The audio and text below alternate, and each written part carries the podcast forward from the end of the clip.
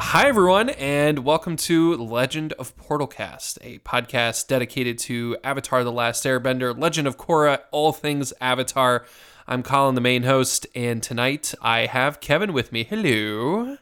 Hi, everybody. uh, so, first off, Kevin, how have you been uh, since uh, kind of we last talked and uh, you were last in the cast? Pretty good, actually. I remembered uh, the last time I was on, it was just before I was running into a curling tournament, and uh, we ended up winning part of it. So I got my name on some hardware. Nice. And I got a bowl. Oh and a beer. man. Not a bad day.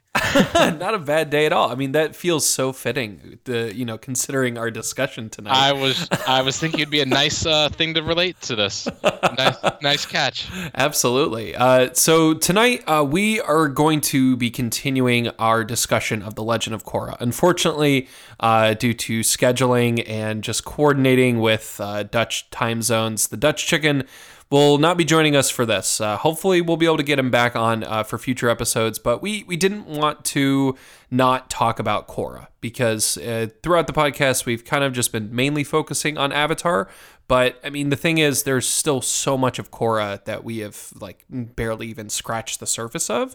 And to be frank, when we did the follow up podcast to Portalcast, KorraCast, uh, in like 2011, 2012 we only did the first season of Korra. So we never actually have discussed as a group on this podcast seasons two through four of Korra. So we, I we never thought about that. That's interesting. yeah, we have some uncharted territory to get into, and I, I'm really excited because I, I think that there's just a lot of great discussion to be had, and just considering our overall knowledge of the Avatar world, it's going to be really fun to apply all of that and really kind of you know bring that into the discussion with everything.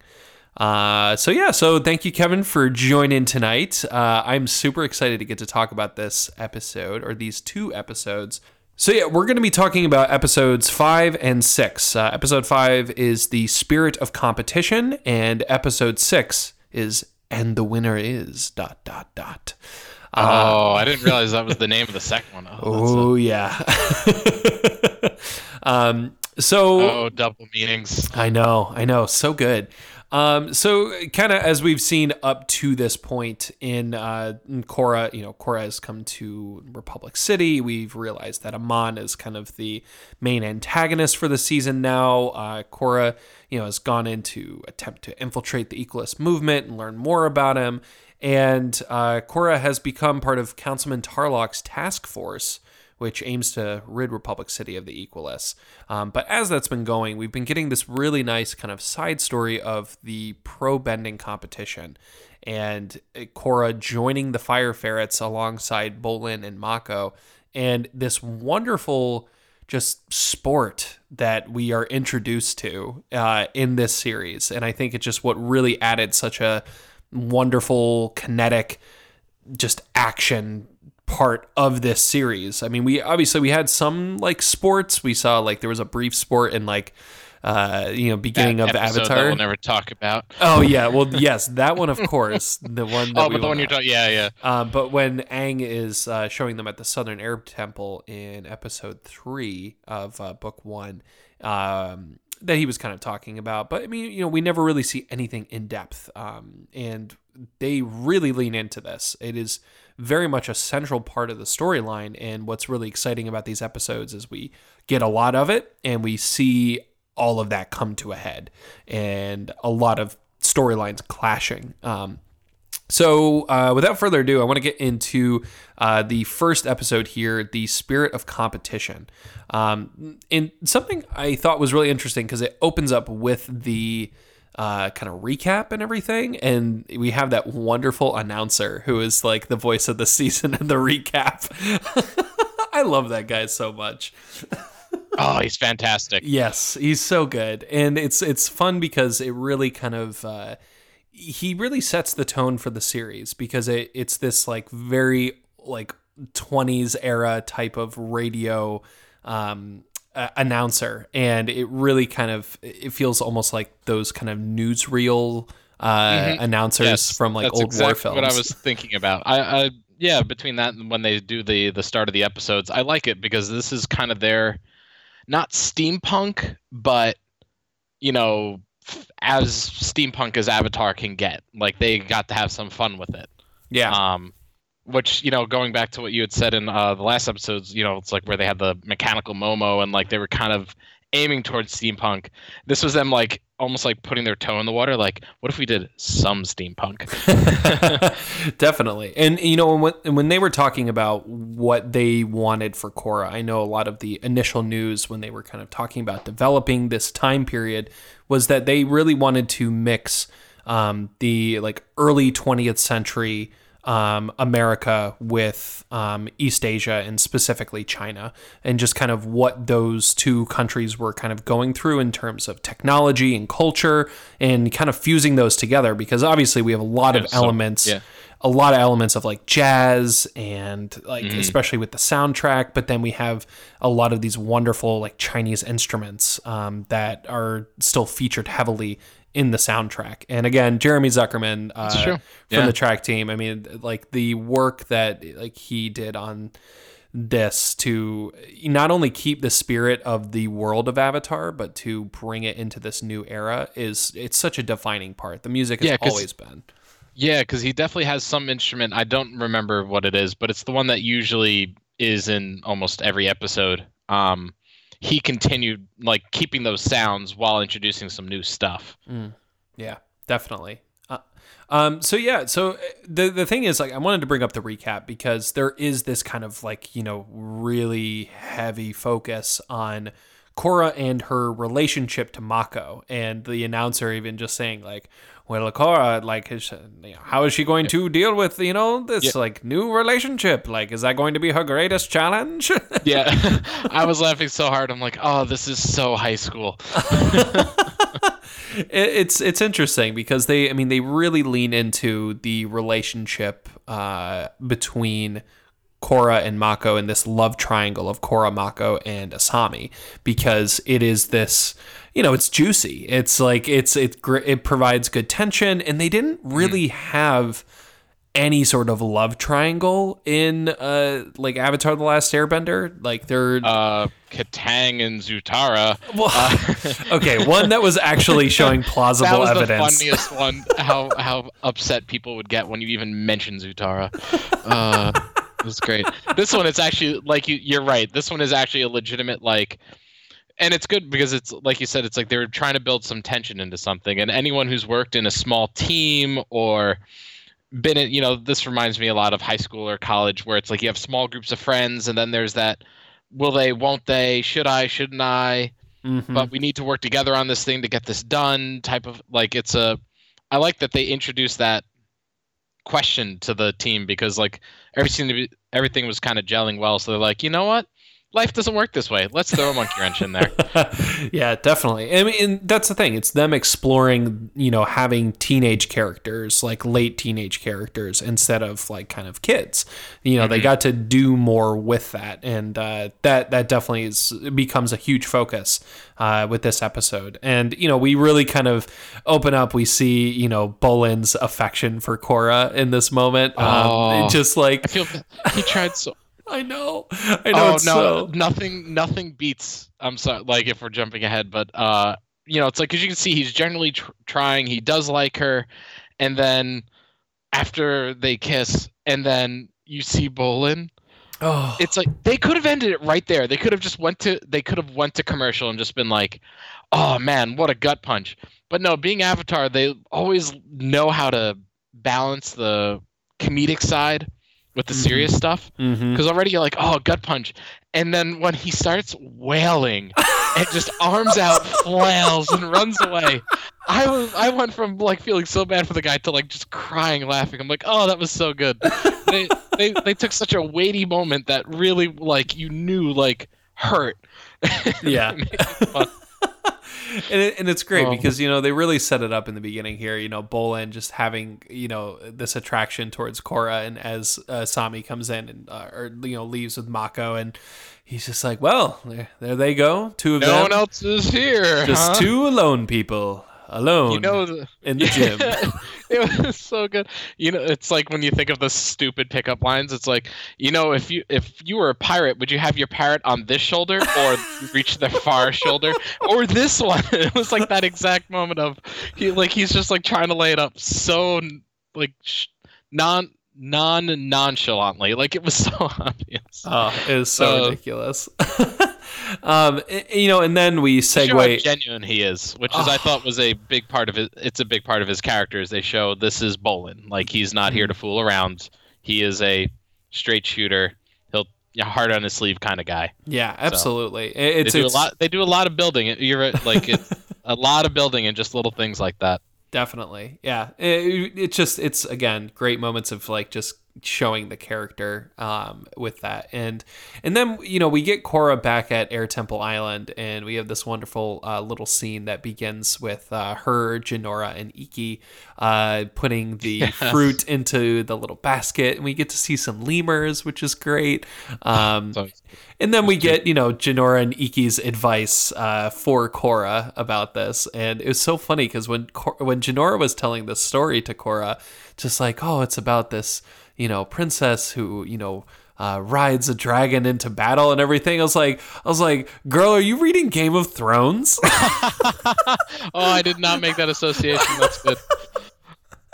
I mean, there's no like diving into a volcano, but like it's still, I was just like, Yeah. where where we're at right now with Game of Thrones. I was like, oh man, this is this is too real.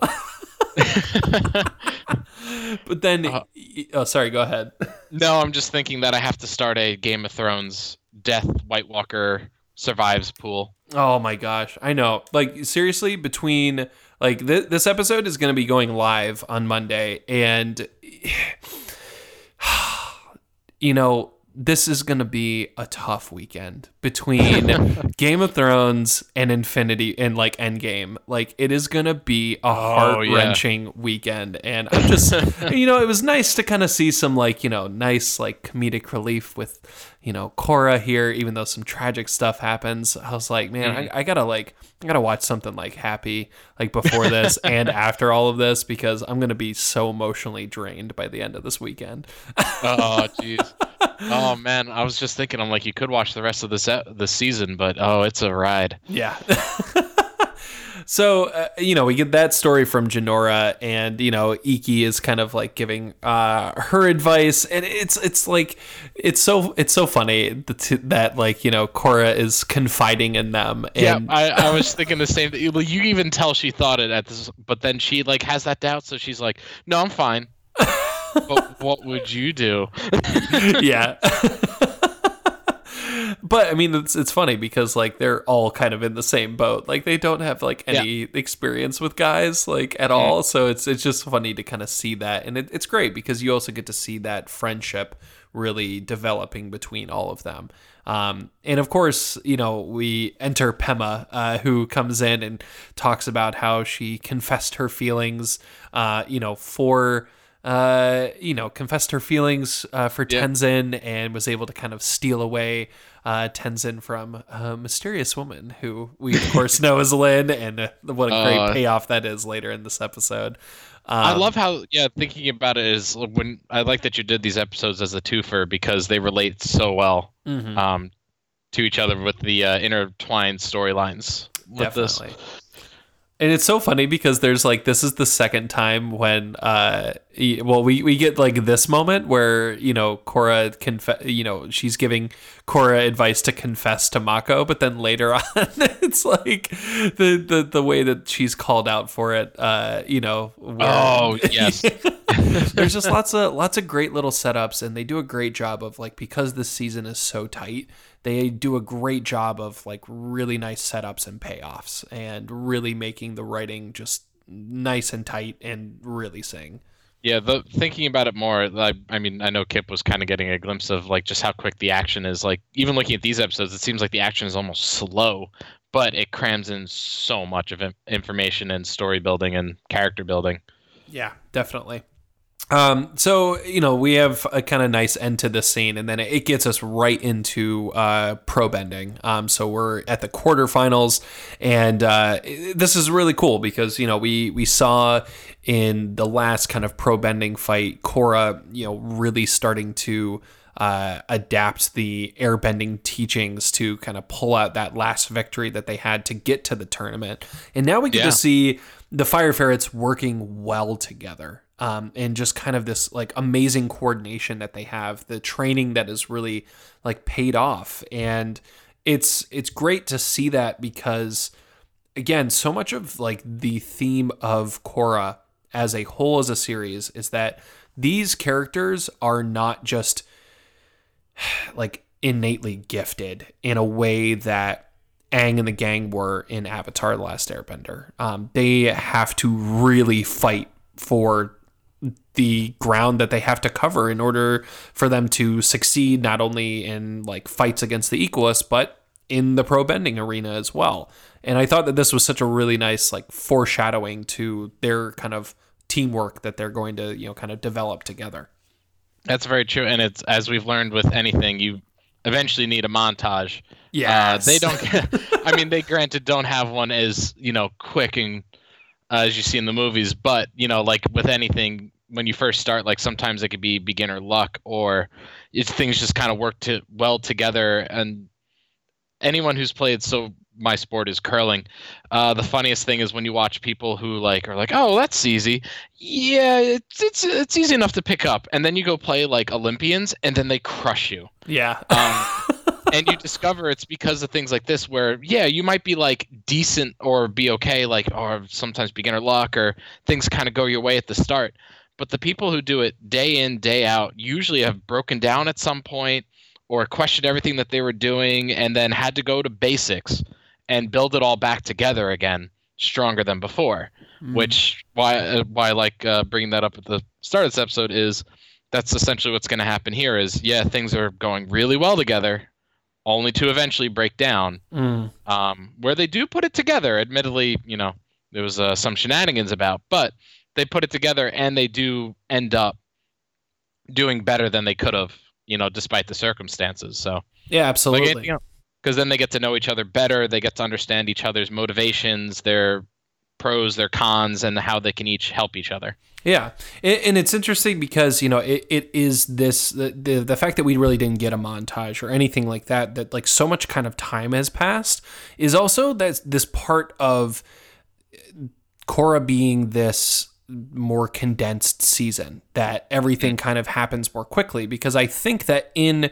Avatar the Last Airbender if this was a 20 episode season we would get more of that training and kind of the Yeah. struggles that would go on there would be more to kind of explore because obviously they have a lot of different storylines that they could do but it is this choice of the writing team and Mike and Brian to condense all of this into just really uh, fast and efficient storytelling. Be like, okay, Yeah. we, we could do that, but it, you know, it's going to be more interesting if we just jump into this and we It's really cool. get into the action. I like you're right. It's I never really thought about it, but it's interesting that they let us have fun with pro bending, which is just a freaking awesome. um, be, but then they also go and um, to have this sort of pseudo montage thing happen. The easiest way is to throw you know uh, a guy and a girl into a room and then see what happens, and then all of a sudden it's like you know by making the um, the love interest the friction, they could divide the team pretty naturally. Um, like no one would question this and be like, "Oh no, that would never happen." Everyone who's seen this episode's like, mm, "Yeah, that totally happened."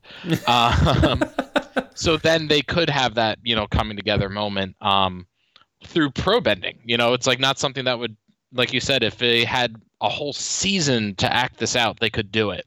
Um, but they had to figure out how they could get this team together, how they could kind of break it apart, and how they could bring it back together again Mm, um, without it being too forced yeah, and doing it through pro bending made it entertaining and um, very expedient for them to develop the team as they needed. yeah, absolutely. Again, just really, really fast, tight storytelling. And, you know, I, I think that in some parts of Korra, it works incredibly well to its advantage. I think other times it is this kind of feeling of like, you know, we as Avatar fans would just watch a 20 episode season because it would just be like more Avatar is more Avatar. But yeah. at the same time, it's like the level of animation and detail that is going into Korra and how now they are dealing with a you know it is in HD it is a 10 19 1920 by 1080 frame instead of the standard definition uh you know square frame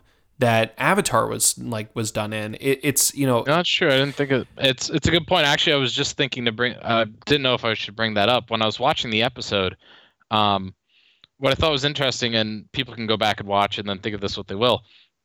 But when they were showing Mako and Bolin, like just at the start of the episode, after they had like you know they were breaking off out of their stuff, and like you could actually like see the definition of like muscles and stuff, and I'm like, geez, these animators didn't like skimp Mm. Like they could have very easily just done some like uh, you know, not to say that Avatar wasn't well animated, but a lot of times, you know, people were in parkas or were covered in clothing, and here they actually had to kind of like detail these people, and I'm like, man, this is this is pretty darn good for an, a you know an animated show. Yeah, absolutely. Um, it, it, you know, it's it's definitely them.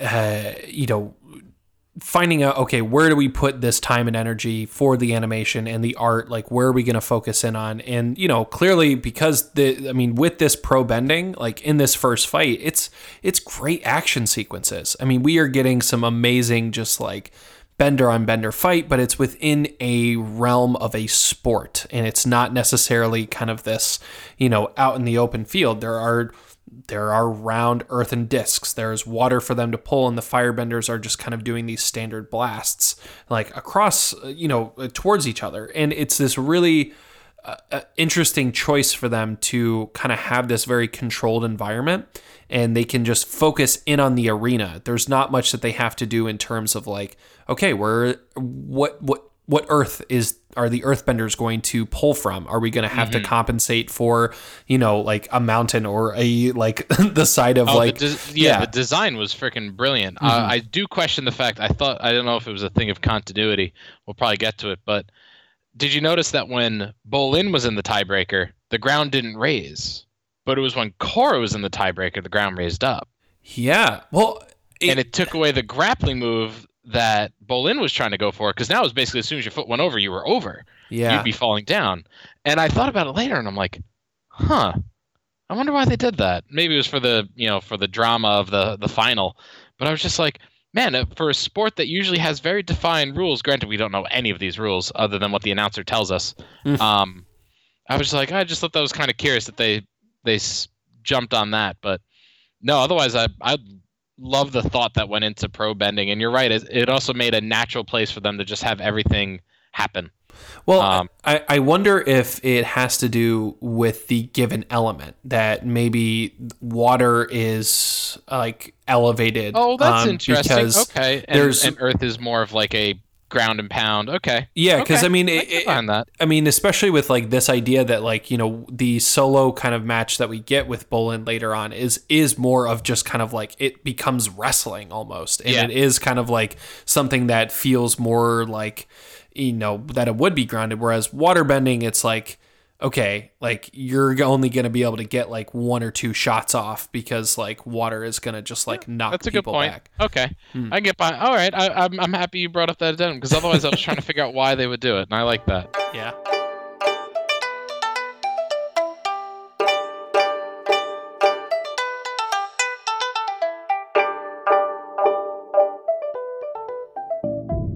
Hi, everyone. Uh, thank you so much for listening to uh, the latest episode of The Legend of Portalcast.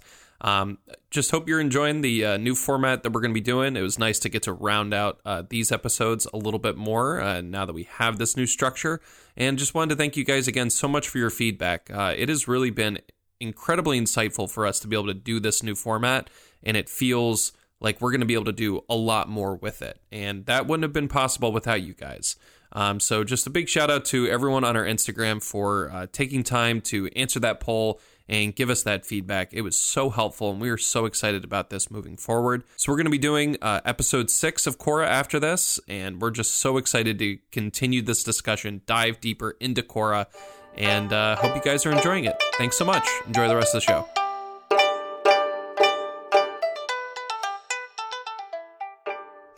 Um, so of course, after the match ends, everyone, you know, Fire Ferrets are victorious, and then Korra has like this ridiculous, abrupt confession of her feelings to Mako, and it's oh. like it's ah. such an awkward scene for her. Oh, it hurt.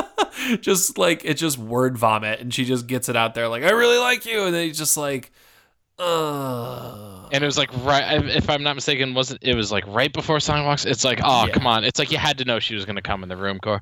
Yeah. It's like, uh uh but I mean, again, Korra has not like dated or had any interactions with boys that we really know of. That's so it's true. just her, like her recent advice is from a mother of about to of three and two of her daughters who are under the age of eight. So, yeah, that's true.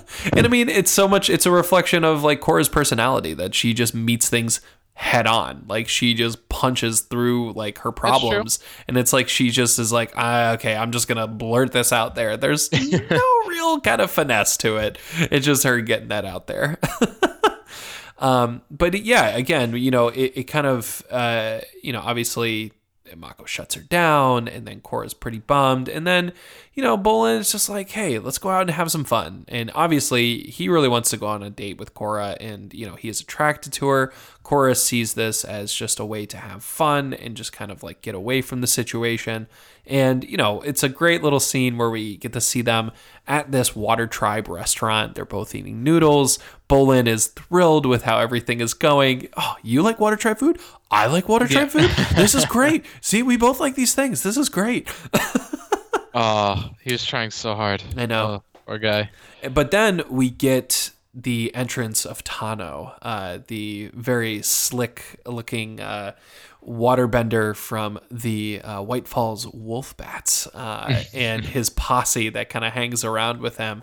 And it's interesting because like Bolin is like genuinely very afraid of him. And it's just like this idea of he is that bully, he is that just intimidating figure. And it just, Bolin is just like we don't need to talk to him. Just don't like say anything. Like this is this is not like you know we really kind of see Bolin you know he's he's sometimes very confident and very sure of himself but like we really see this very vulnerable side of Bolin where he is just legitimately scared of Tahno.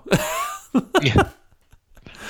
Yeah yeah that's true. It's like the, for him to even be like no, I'm just like it's like funny things where I think about later, like thinking yeah, for a different perspective. I'm like, yeah, for him to be actually like afraid of this guy who just looks like an idiot. yeah. God, real. have you seen a more punchable face?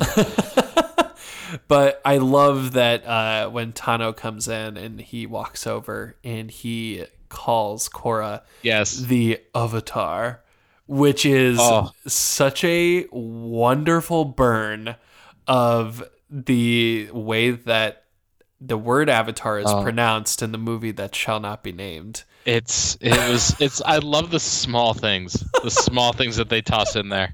There's no faster way to get the fandom to hate a character than to hear him say that. Oh man. But you know of course uh, you know korra is like she's like i am not scared of this fool. He looks ridiculous. This is not a problem. And then she just like whistles for naga and naga just i love it because they they almost make it look like she was about to break mm-hmm. and then she puts her hands up to whistle. Yep. Did she realized, yeah, I have a giant polar bear dog that can do this just as effectively. Which you know it was it was a moment of restraint. Like you know obviously bolin saying to her like look like this is not worth it. We're gonna get kicked out of the competition if you hit him. Like he's clearly baiting korra to like see if yeah. you know he knows and that she's based on. Korra's track record yeah. it's a certainly doable thing yeah and it, i mean it's it's foreshadowing too to like tahno resorting to kind of these kind of dirty tricks uh to find his way to victory because he realizes like I you know if we don't even have to like fight them I could just win the match here and now by getting her disqualified. Oh, and, I, and I got a question for you later about that. Ooh, gotcha. um so then it brings us to uh, the second pro bending match. And of course, now the team dynamic is shaken up a little bit. Um, you know, we have Korra and Mako clearly uh, uncomfortable and awkward and at odds with each other after everything. They are causing unforced errors and they just don't have that same coordination with everything. And again, it's this idea of like we set them up with a really great intro of them just working so well together. And then, Yeah. you know, then they just what is it that uh Yogi Berra said? Um, oh man, as a Yankee fan, I should remember it. Where he's like, you know, it's like baseball's like a hundred, like I can't remember what percent mental or physical, and then what percent mental, and it comes out to be like three hundred percent. Like, yeah. it's one of those things where it's like clearly they're capable of whooping ass, but when you get in your head and then like you start questioning what the other people are doing, all of a sudden like that coordination to help each other's blind spots goes away yeah. and egos take over. Yeah, I mean, it, and it's it, it's something who is anyone who has played a sport before, I think, can understand and identify with because it's like we've all been in that position where we can tell people have had off days or if there's tension between members of the team. It's like you know you can say all you want, like you know, just like leave that stuff on the sideline. Like people have a hard time because as soon as like something, uh, like pushes that limit or kind of pushes that button, like suddenly all of that emotion that was attempted to be sidelined is suddenly like, oh, well, no wonder. Like, oh, like you just, you feel it just that f- kind of underlying frustration just Yeah. bubbles up into those And it- moments. Yeah, and then it was curious to see, uh, or it was cool to see like them like failing in this moment, and then Bolin going, you know what? Screw you guys, yes. going and whooping ass. Yeah, I mean, it just Bolin being able to put the team on his back uh, for this, and just like really showing like how capable he is. I mean, we we see this throughout. Again, it, it's a not only you know this is showing the breakdown of the team and what happens when you know you don't have kind of everyone on the same page, but it also reinforces just like how skilled Bolin is and this realization that he has to kind of pick up the pieces and he quite literally does when he like it comes to the tiebreaker and he's just like mako you're like not in the right space to do this. Let me take care of this. And you know just really comes in and delivers and you know really proves why he is this formidable pro bender and bender in general.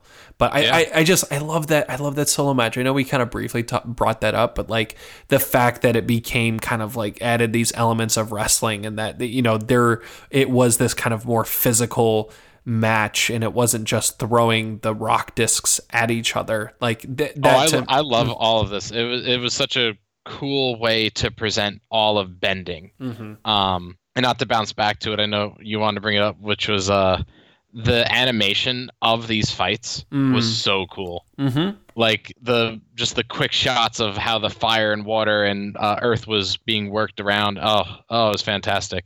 And then watching all these elements, you know, in the old show, you wouldn't see all these elements together Mhm. fighting usually. It was usually fire versus earth, fire versus air, fire versus water.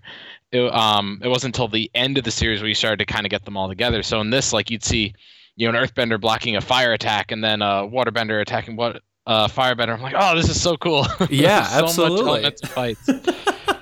yeah and it, watching great what the animators do with it. Oh, for sure. And it's cool because they make some really um like interesting like stylistic choices. Again, we talk about how Korra is this very fast-paced show, but then they do a great job with pacing here and editing in with moments of slow motion with the bending. Um, really kind of like focusing in and like adding to the dramatics of a sporting event. How it's just like, you know, you have those slow motion, like what you would see in a replay, and just really tapping into kind of the drama of a sport. Um, and then we get to see these moments of like of stills where we just see kind of a single frame with uh, like a, a sound sting underneath it, and it just the way that they kind of mix that up and like really kind of explored how to capture pro bending in a unique and dynamic way was really fun to revisit. Like I, that's something I anytime I It's cool. rewatch. Yeah. It was almost like watching when you watch an ESPN recap of something. Mm-hmm. Yeah. um, where they have the this like you were saying the stills, the um, you know the slow mo, and then we'll see it m- a little later on the uh, the rewind. Which Mm. for people who don't know what rewinding is, it's when you would actually physically rewind something to wind the tape back up to then watch it again. Back in my day, we had Back tapes. in my day, Tapes. I don't get had to much, but I get rewind. that. Be kind, was- rewind. exactly. oh Um, man. But no, uh, yeah, I love the animation that they get to, and like you said, the way that they pace it with this, Yeah. knowing it's like you know when you know that what 12, 12 episodes. Correct me if I'm wrong. Mm-hmm. Yep. Um, 12 30 minute long episodes. So they get three hours. oh, they're not even thirty minutes though. They're, I mean, they're they're like twenty two. like yeah. 22. Um, so add all that up and just think about like how much time they spent with doing these animations, and when you do it like on a percentage of time of their what may have been their only season, Yeah. you know, these guys chose what they did and they chose it wisely. definitely. So the match concludes, and uh, of course, you know, we have this, you know, the love triangle moment really kind of uh, reaches a fever pitch, and you know, uh, Korra is accusing Mako of like, you do care. It's you know, this is because you're feeling jealous about this, this, and that, and you know, there's that great moment where. Uh, And I think Oh. actually this was before the fight, but like when Ikora and Mako are arguing outside of like the arena and they like go like kind of part their separate ways to go into the building. And there's that one Yes. single character. He's like, hey, Mako. Go. Okay. Oh, yeah. it's, it's the little things like that that I love with these guys. Oh, I know. Mike and Brian always like if there is a moment to use just like a random like you know just uh, like character like that to add to a joke, they will do so, and they do so always with great comedic timing. Um, so we get this kind of confrontation between Mako and Korra um, up in the kind of roof area of the, uh, or at least where Mako and Bolin stay in the arena. And, you know, we get this moment where Mako is like, yeah, I, I, okay, I do have feelings for you. And, but I'm like with Asami, I'm just very confused about all of this right now. And again, Korra, a, a young woman of Oh. action, just is Goes like, right for it. goes right for it. And, you know, it, again, it's this idea of like, this has all happened over the course of this just single episode. This is something that would be drawn out in not only Avatar, but like a lot of other animated shows. Like it just the how quickly this moves and just the yeah, it's almost that- like watching a mini series. Mm-hmm. Yeah, absolutely. Um, you know, but it's like Korra jumps to action with that, and like they have this very like passionate kiss in just a moment, but then, of course, Bolin and that just heartbreaking. The funniest part is you know it. You Yeah. know he's right there. mm-hmm. Well, and then the other question is what? It, well, because it was that slow mo of the camera, it's one of those things where you know someone's going to be there, and then for a second you have to kind of wonder, oh shit, could you imagine if it was Asami there? Oh my god, that's Oh. so true. I mean, that Like, I would didn't think about- Oh wow. Like, because that would have been that would have been rough too. Um, but then you see Bolin, oh poor Bolin, and you see him, and like the, you watch the camera go to him, and I love that they do all these little things, and then the breeze right across the roses as he's just standing there, mm, yeah. and you're just like, oh, and then the oh my god, the the fact that they went with the like cartoon cry. And then he ran away, and I don't mean this in any disparaging way to anyone. He ran away, throwing the flowers, and then with his hand elbows in, arms out, just running away, like the way you imagine like a five-year-old kid would run away, yeah. screaming. And it Ah. was just priceless. Oh, and then Pabu is there, just like staring, like, "Hi, I'm Pabu." yeah.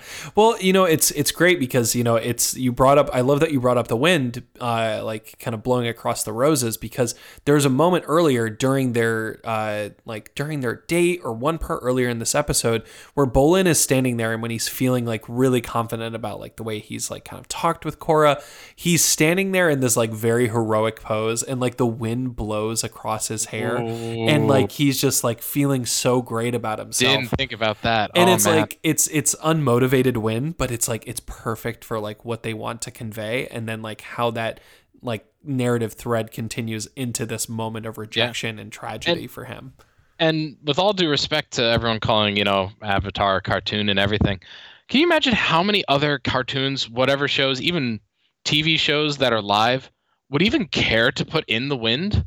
Mm, Like Mhm. they they add so much depth to a scene Yeah, that you can almost kind of feel like you're there.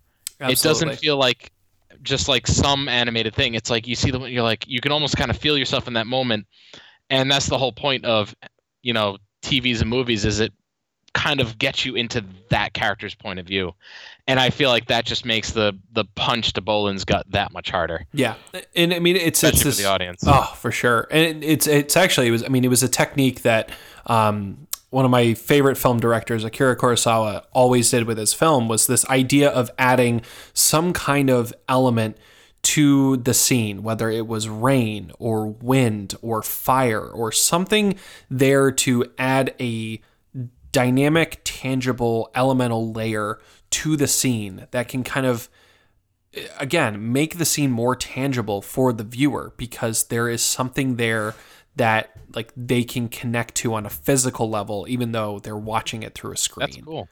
um, yeah, there's there's a great uh, I think it's Every Frame a Painting uh, YouTube video, uh, just all about how Kurosawa uses that. And if if if you are interested in that, anyone, it is phenomenal. He is he is one of my favorites. Uh, but Putting on the list. Yes, uh, but you know, of course, we and you know, I gotta I gotta bring this moment uh, because you know, I'm sad that Susan was not able to join us because this was the scene that Susan and I we we made so many memes and so much like riffing about this like scene of noodle drunk Bolin. And yes, I love it. I love that they set it up. They managed to find the the way to present this so PG, but you knew like everybody knew what they meant. Anyone above the age of like twelve got it. yeah, yeah. I mean, and it- everyone under the age of twelve thought it was hilarious anyway. Yeah.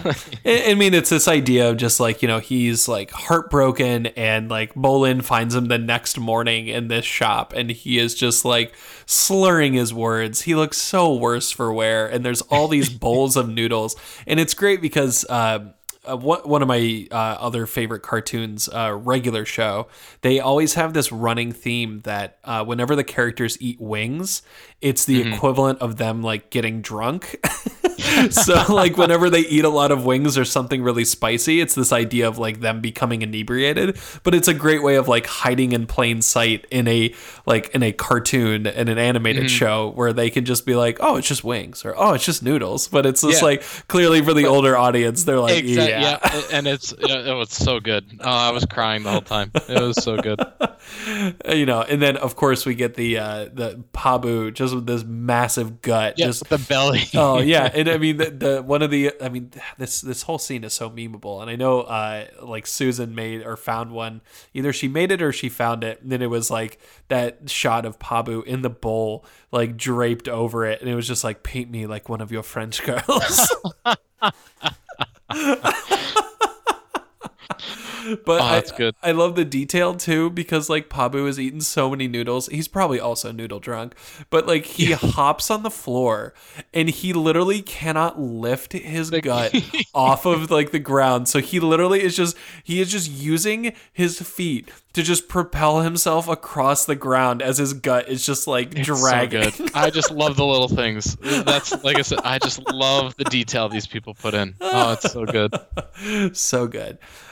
Ah, so that brings us to the third uh, and final match of the episode, and of course now all three of the characters are off their game. The whole team dynamic that we saw at the beginning of them working well together has completely broken down, and you know we it's just it's uh it's interesting because it's this I, I think especially with the choice of their opponents, the Porcupines, uh, you know, Yeah. this whole idea of the like kind of older competitors and the experience versus like kind of these newcomers and these young kids.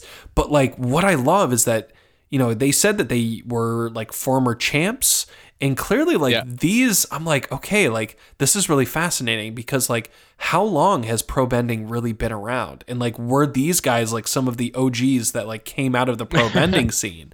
That's a very good question. So, I mean, it's this idea of like what happens when you do bring in like an older team who may not be as physically adept, but in terms of strategy, and, not- probably how well they know each other by Mhm. this point. Like you know, they're if they're not the strongest, they're definitely at least you know among the smartest. Yeah, and it, this idea of like you know what happens when you have a younger team, like it's more there is more potential and raw power, but it's also so much more volatile because you Yeah. have this like you know emotions and egos and everything just kind of getting in the way, and clearly this is what has happened with this.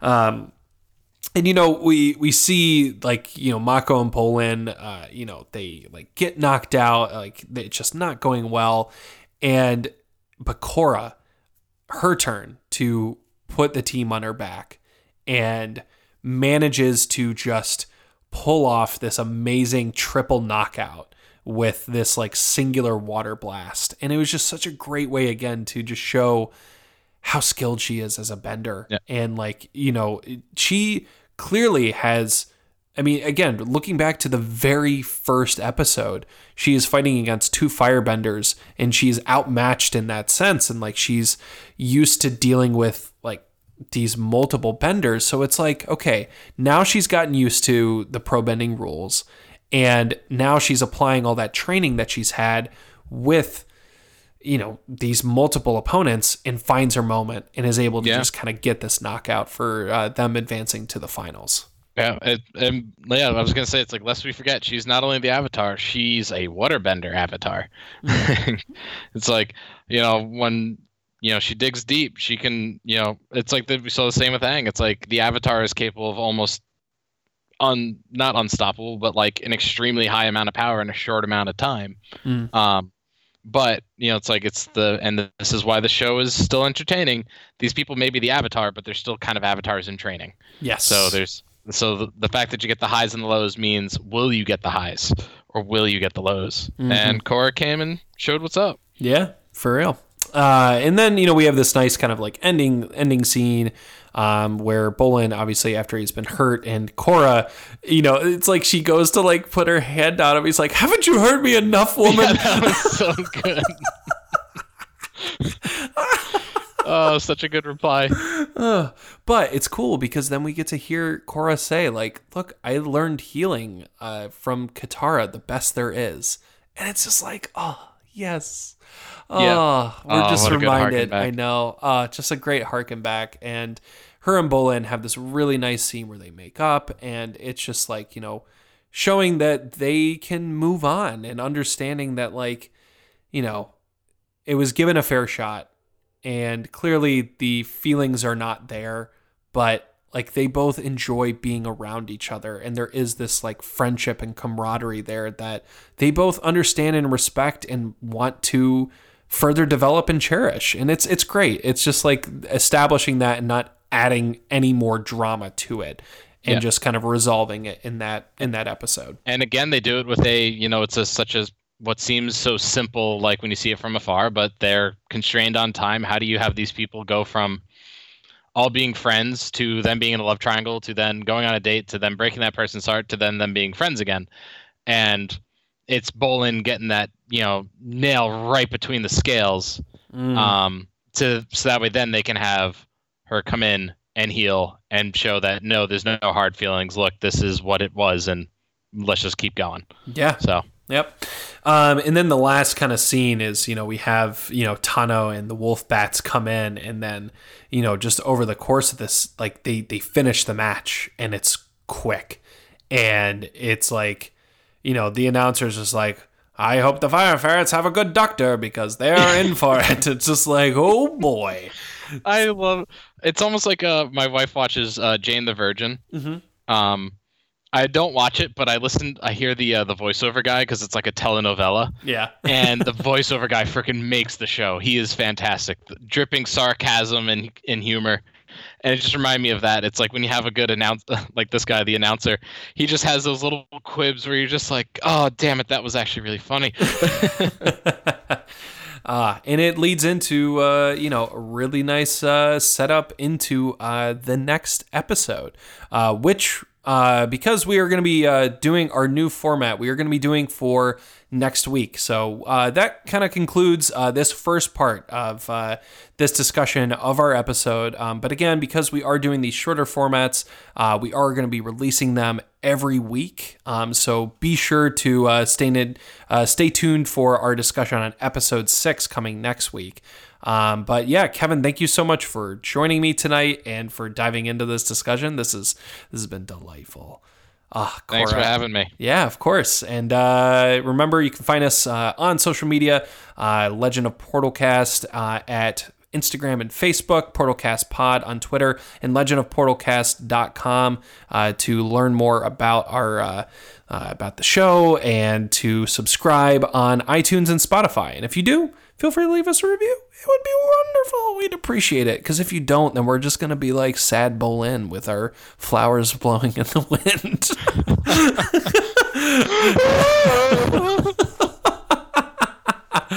uh, but for real, thank you all so much again for listening and supporting the show and uh, your feedback to uh, give us kind of this new format to work with. We're really, really loving it. Uh, but for now, let us leave